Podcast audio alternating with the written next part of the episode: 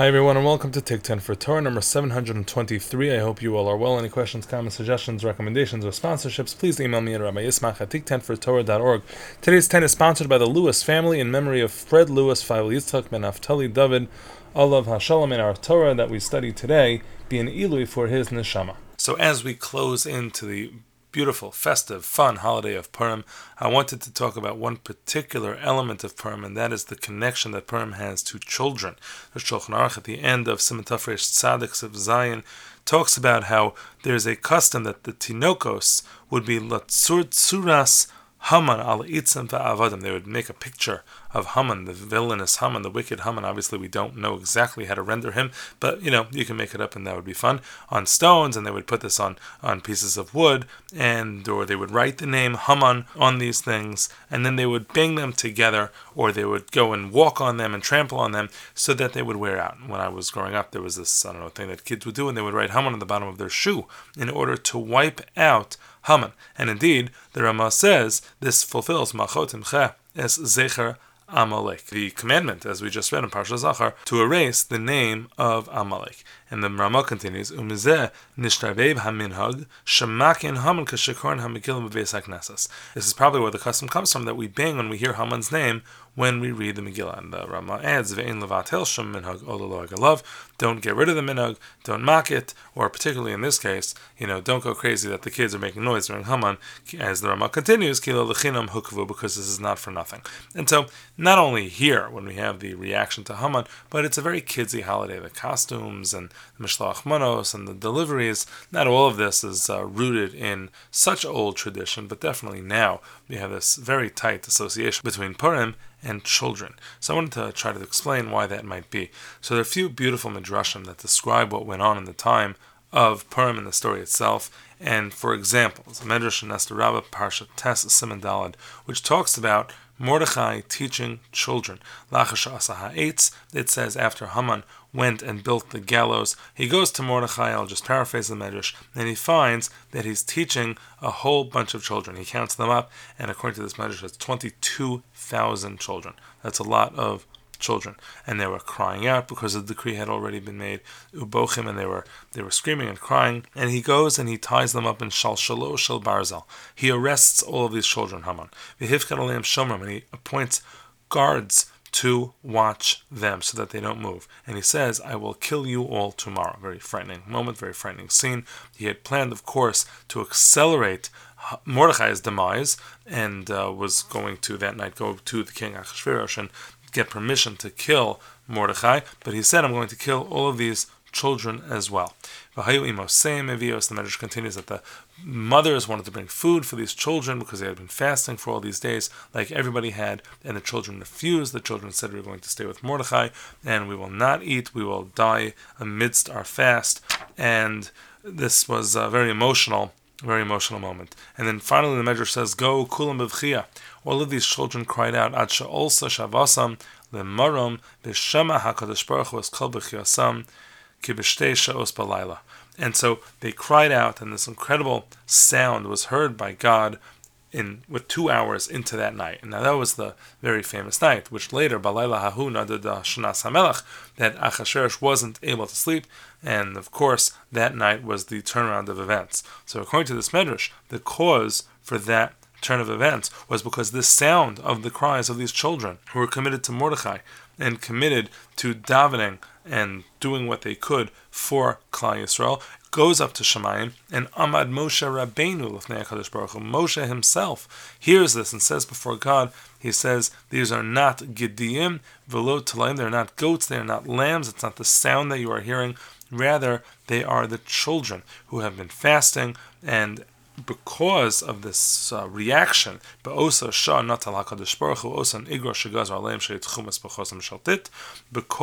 of what he was hearing, he tears up the decree which was had been established with cement, and he tears it up and he causes this upheaval with Achashverosh that night, and then the story turns around. So this medrash would point to these children as being the ones whose tefillos, whose prayers, were the prayers that, so to speak, changed God's mind and began the salvation of the Jewish people.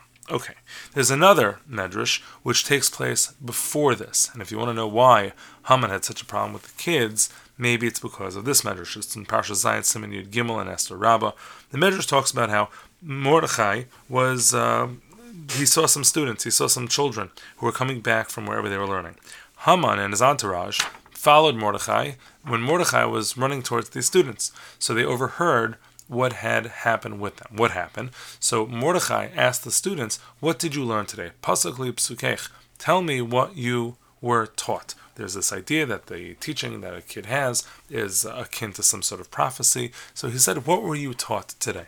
So the first child of three answers, Altira mipachat pisom, mishoas v'shoim kisavo. Do not fear sudden terror, nor the destruction of the wicked when it comes. to Pasuk and Mishle.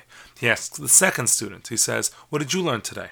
And this kid says, Utza, Etza, Vesufar, Dabru, Davar, Velo Yakum, Ki Imanu, Kale. Contrive a scheme, but it will be foiled. Conspire a plot, but it will not materialize, for God is with us. And finally, he asks the third student, he says, What did you learn? And he says, I'll tell you what I learned. Viad zikna ani hu, viad seva ani espol, ani osisi ani esa, ani espol va'amalet. To your old age I am with you. To your hoary years I will sustain you. I have made you and I will carry you. I will sustain you and deliver you. And so all of these psukim meant to Mordechai that this was, uh, you know, this was reassurance to him. This was the chizuk, this was the strengthening that he needed. And so he was sachak, the Medrash says. He was thrilled to hear that these were the messages that the children were learning. And so they strengthened him. Haman saw that Mordechai was in such a good mood, and he says, What is this? Amar al He says, Mordechai says, I'm so happy based on what these kids taught me and what they inspired me to think, the positive messages that they related.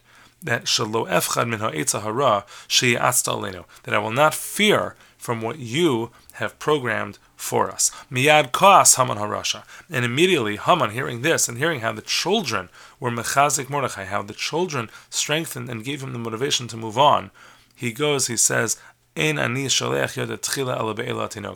I am going to send my hand, I am going to punish these children first. These two midrashim now coincide very nicely together, that it was specifically the fact that he had heard the chizuk that Mordechai was given from these children, which caused him to hate the children even more and want the children to be punished first. Now it's interesting, these three psukim that I quoted, one's from Mishle, one's from Yeshaya, and the other one is uh, from later in Yeshaya, these psukim are at the end of Aleinu all the way at the end of Aleinu, we say these three psukim together. Now, it's not simple or clear why these three psukim go together, but if you understand this measure, there's something beautiful here. After you say Aleinu, after you go out into the world, so you might be nervous about the plots and the things that you might hear that go on out there, the things, the plots that we might not even know what's going on. so when we leave our shul and we go out into the world, we say these three lines that strengthened Mordechai back then every single day. And these are the last words, the parting words on our lips as we leave our synagogues to go out into the world around us. So it's nice that these three psukim are the psukim that are said in that context. Now to close, we know that there's a opinion of Rabbi Yehuda. Rabbi Yehuda holds that a katan, a minor, is allowed to read the Megillah. Very interesting opinion. The Chachamim the uh, first opinion in the Mishnah disagrees, but Rabbi Yehuda holds that a katan is okay. And the question is why would a katan, a minor, be okay? So Tosfos suggests the following. Tosfos says the same way women are equally involved in the mitzvahs of Purim, so too are children. Why? Because we know when it comes to women, there's this principle of afhein hayuba osahanes. They were also part of the miracle. So there's a debate what that means. And Tosfos there just simply says they were also threatened by the threat of Haman, by the existential crisis of survival, and so because they were threatened and they survived, so they too are obligated in the mitzvahs. But there's another explanation, and perhaps it can be suggested that really there's another reason as well. Um, when it comes to women, other than the fact that they were also saved, we know women were also involved in the miracle. How so? Because Esther herself was the heroine which brought the miracle about.